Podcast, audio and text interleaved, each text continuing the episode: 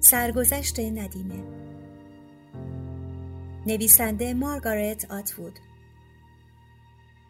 ترجمه سهیل سومی. اجرا نسرین همزه پور تهیه شده در شبکه کتابخانه.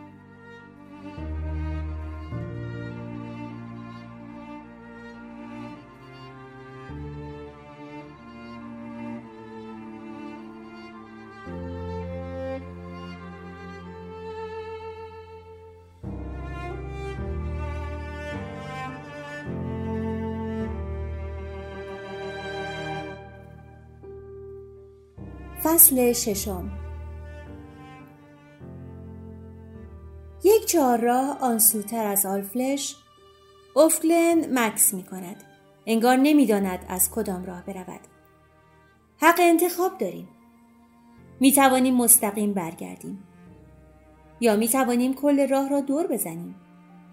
از پیش می دانیم از کدام راه خواهیم رفت چون همیشه از همان راه می رویم. افکلند پرهیزکارانه می‌گوید دوست دارم از کنار کلیسا برم می‌گویم باشه می‌دانم که قصدش چیست با تو معنین راه می‌رویم خورشید رفته در آسمان ابرهای سفید پف مانند دیده می شود. ابرهایی که شبیه گوسفندان بی سرند. با لفاف ها و چشم بندها نمی توان بالا را نگاه کرد. نمی‌توان چیزی را کامل دید. آسمان را. هر چیزی را. اما از عهدهش برمیاییم هر بار تا حدودی تکان سریع سر بالا و پایین به کنار و پشت. آموخته ایم که جهان را نفس نفس زنان ببینیم. اگر بتوانی راه بروی سمت راست خیابانی هست که به پایین و رودخانه منتهی می شود آنجا یک آشیانه قایق هست.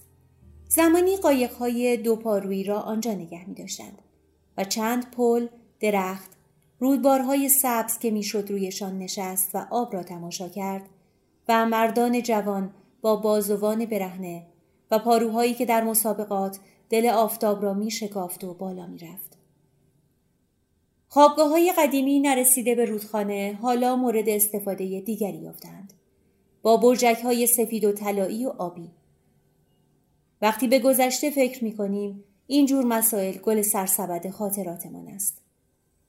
دوست داریم باور کنیم همه چیز همانطور بوده که در خاطرمان مانده. استادیوم فوتبال نیز همینطور است. همانجا که مراسم پاکسازی مردها را انجام می دهند و نیز مسابقات فوتبال را. این مسابقات هنوز هم برگزار می شوند.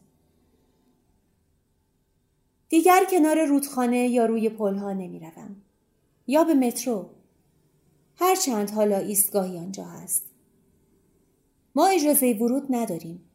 نگهبانها آنجا هستند. هیچ دلیل رسمی وجود ندارد که پایین رفتن ما از آن پله ها سوار شدن بر ترنهای زیر رود و رفتن به شهر اصلی را توجیه کند. چرا باید بخواهیم از اینجا به آنجا برویم؟ هیچ دلیل موجهی برای این کار نخواهیم داشت و آنها این را می‌دانند. کلیسایمان کوچک است. یکی از اولین کلیساهایی که اینجا ساخته شد. صدها سال پیش. دیگر از آن استفاده نمی شود. مگر به عنوان موزه. داخل کلیسا تابلوهای نقاشی هست. از زنانی که لباسهای تیره به تن دارند.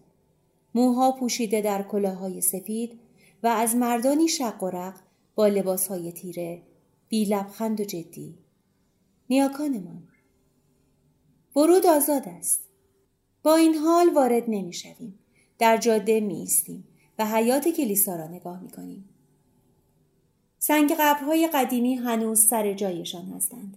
در معرض باد و باران رو به فرسایش با جمجمه ها و استخوان های روی هم یاد و خاطرات گذشته فرشته هایشان با چهره های خمیری و ساعت های شنی تا گذشت زمان فانی را همواره به یاد داشته باشیم. و از قرنی دیگر خاکستردان ها و درختان بیدشان برای سوگواری. سنگ قبرها را به حال خود رها کردند و کلیسا را. آنچه مایه کدورت خاطرشان است گذشته های نزدیک است. سر گلن خم است. پنداری دعا می‌خواند. هر بار همین کار را می کند. گمانم کسی را دارد. از دست رفته ای مردی یا کودکی. اما به این نیز باور مطلق ندارم. از نظر من او زنی است که هر کارش تظاهر است. تظاهر و نه اصل. گمانم این کارها را می کند تا خوب به نظر آید. تمام هم غمش را صرف این کار می کند تا حد اکثر بهره را ببرد. اما من نیز به نوبه خود باید از نظر او همینطور به نظر برسم چگونه ممکن است غیر از این باشد به کلیسا پشت کرده ایم و رو به چیزی داریم که در حقیقت برای دیدن آن به اینجا آمده ایم. دیوار این دیوار نیز دست کم صدها سال قدمت دارد. مثل پیادهروها از جنس آجر قرمز است و احتمالا زمانی ساده اما زیبا بوده است. حال دروازه ها نگهبان دارند و روی تیرهای فلزی نورافکنهای زشت و جدید نصب کردند و زیرش سیم خاردار کشیدند و رویش در دل سیمان شیشه خورده بخش کردند. هیچ کس از سر رضا و رغبت از میان آن درها نمیگذرد. هشدارها برای کسانی است که سعی دارند از آنجا بیرون بیایند. هرچند با سیستم هشدار الکترونیکی در سر تا سر دیوار این کار محال است.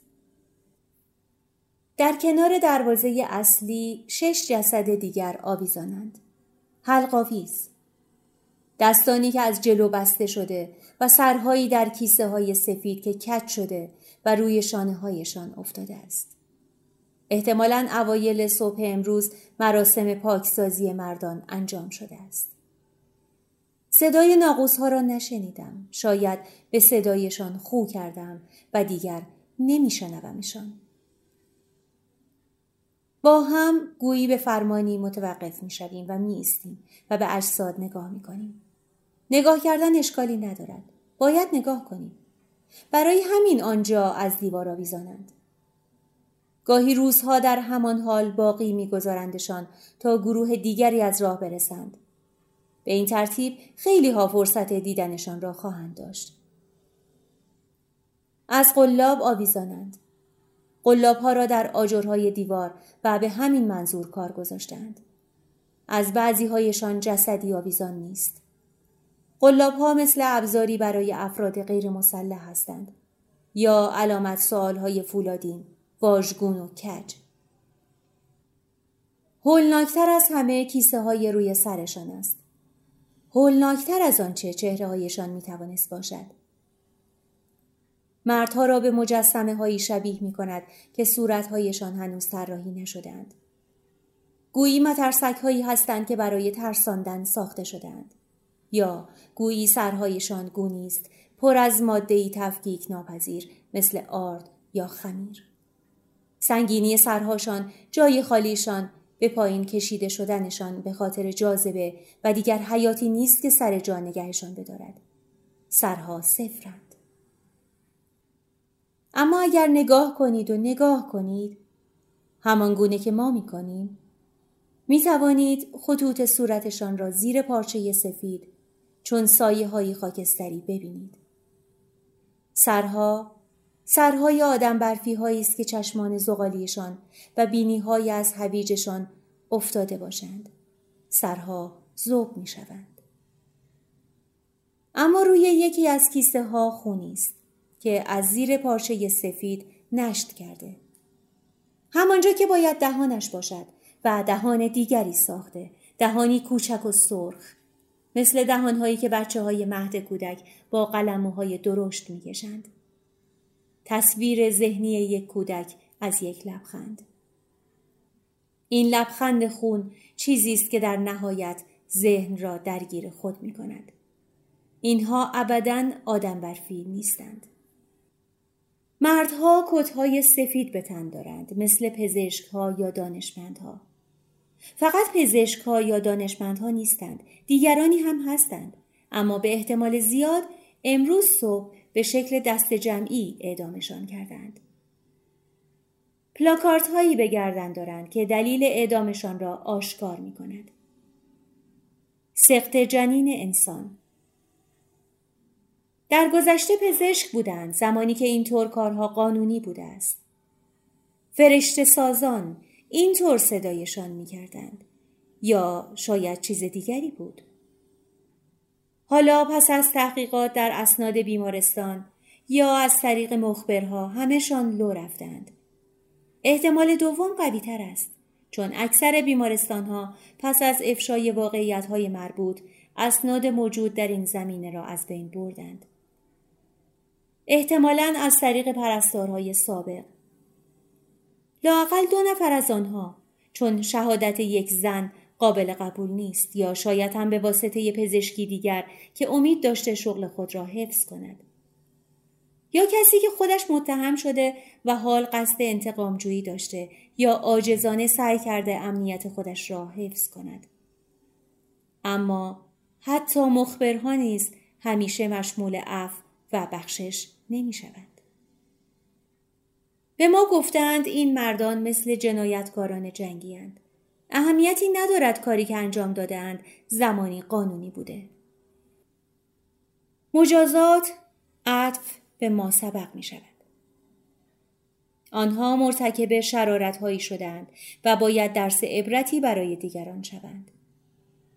گرچه چندان نیازی به این کار نیست. این روزها هیچ زن عاقلی که از سر بختیاری آبستن شود خواستار جلوگیری از تولد نوزادش نخواهد بود. حسی که ما مجبوریم نسبت به این اجساد داشته باشیم ملغمه ای از نفرت و تحقیر است. اما من چنین حسی ندارم. این اجساد معلق از دیوار مسافران زمان هستند. صحفهای تاریخی هند. آنها از دل گذشته به اینجا آمدند. حس من نسبت به آنها گنگی و بهت زدگی است. احساسم این است که نباید حسی داشته باشم. احساسم احساس گشایش است. چون هیچ یک از این مردان لوک نیست. لوک پزشک نبود. نیست. به لبخند سرخ می نگرم. سرخی این لبخند مثل سرخی لاله های باغ سرنا جوی است. پایین گلها آنجا که به تدریج التیام مییابد سرخی همان سرخی است اما پیوندی در کار نیست لاله ها لاله های خون نیست خنده های سرخ گل نیستند. هیچ کدام شرح و تفسیر آن دیگری نیست. لاله دلیل عدم باور مرد به داراویخته نیست یا بالعکس. هر چیزی به جای خود معتبر و حقیقی است. از دل همین اشیای معتبر و حقیقی است که هر روز باید راهم را برگزینم. هر روز و از هر راه. برای درک چنین ظرایف و تمیزهایی سعی بسیار می کنم. باید این کار را بکنم. باید. بسیار روشن و واضح. در ذهنم. احساس می کنم بدن زن کنار دستم به رعشه افتاده است. آیا می گرید؟ با این کار چطور می تواند خوب به نظر رسد؟ از عهده فهمش بر نمی آیم. متوجه می شوم که دستان خودم چفت شدند. سفت و قرص دور دسته سبدم. من دم نخواهم زد. املیدیا می گفت شما به چیزای عادی خو گرفتین. شاید این حالا به نظرتون عادی نیاد. اما بعد از یه مدت میاد. براتون عادی میشه.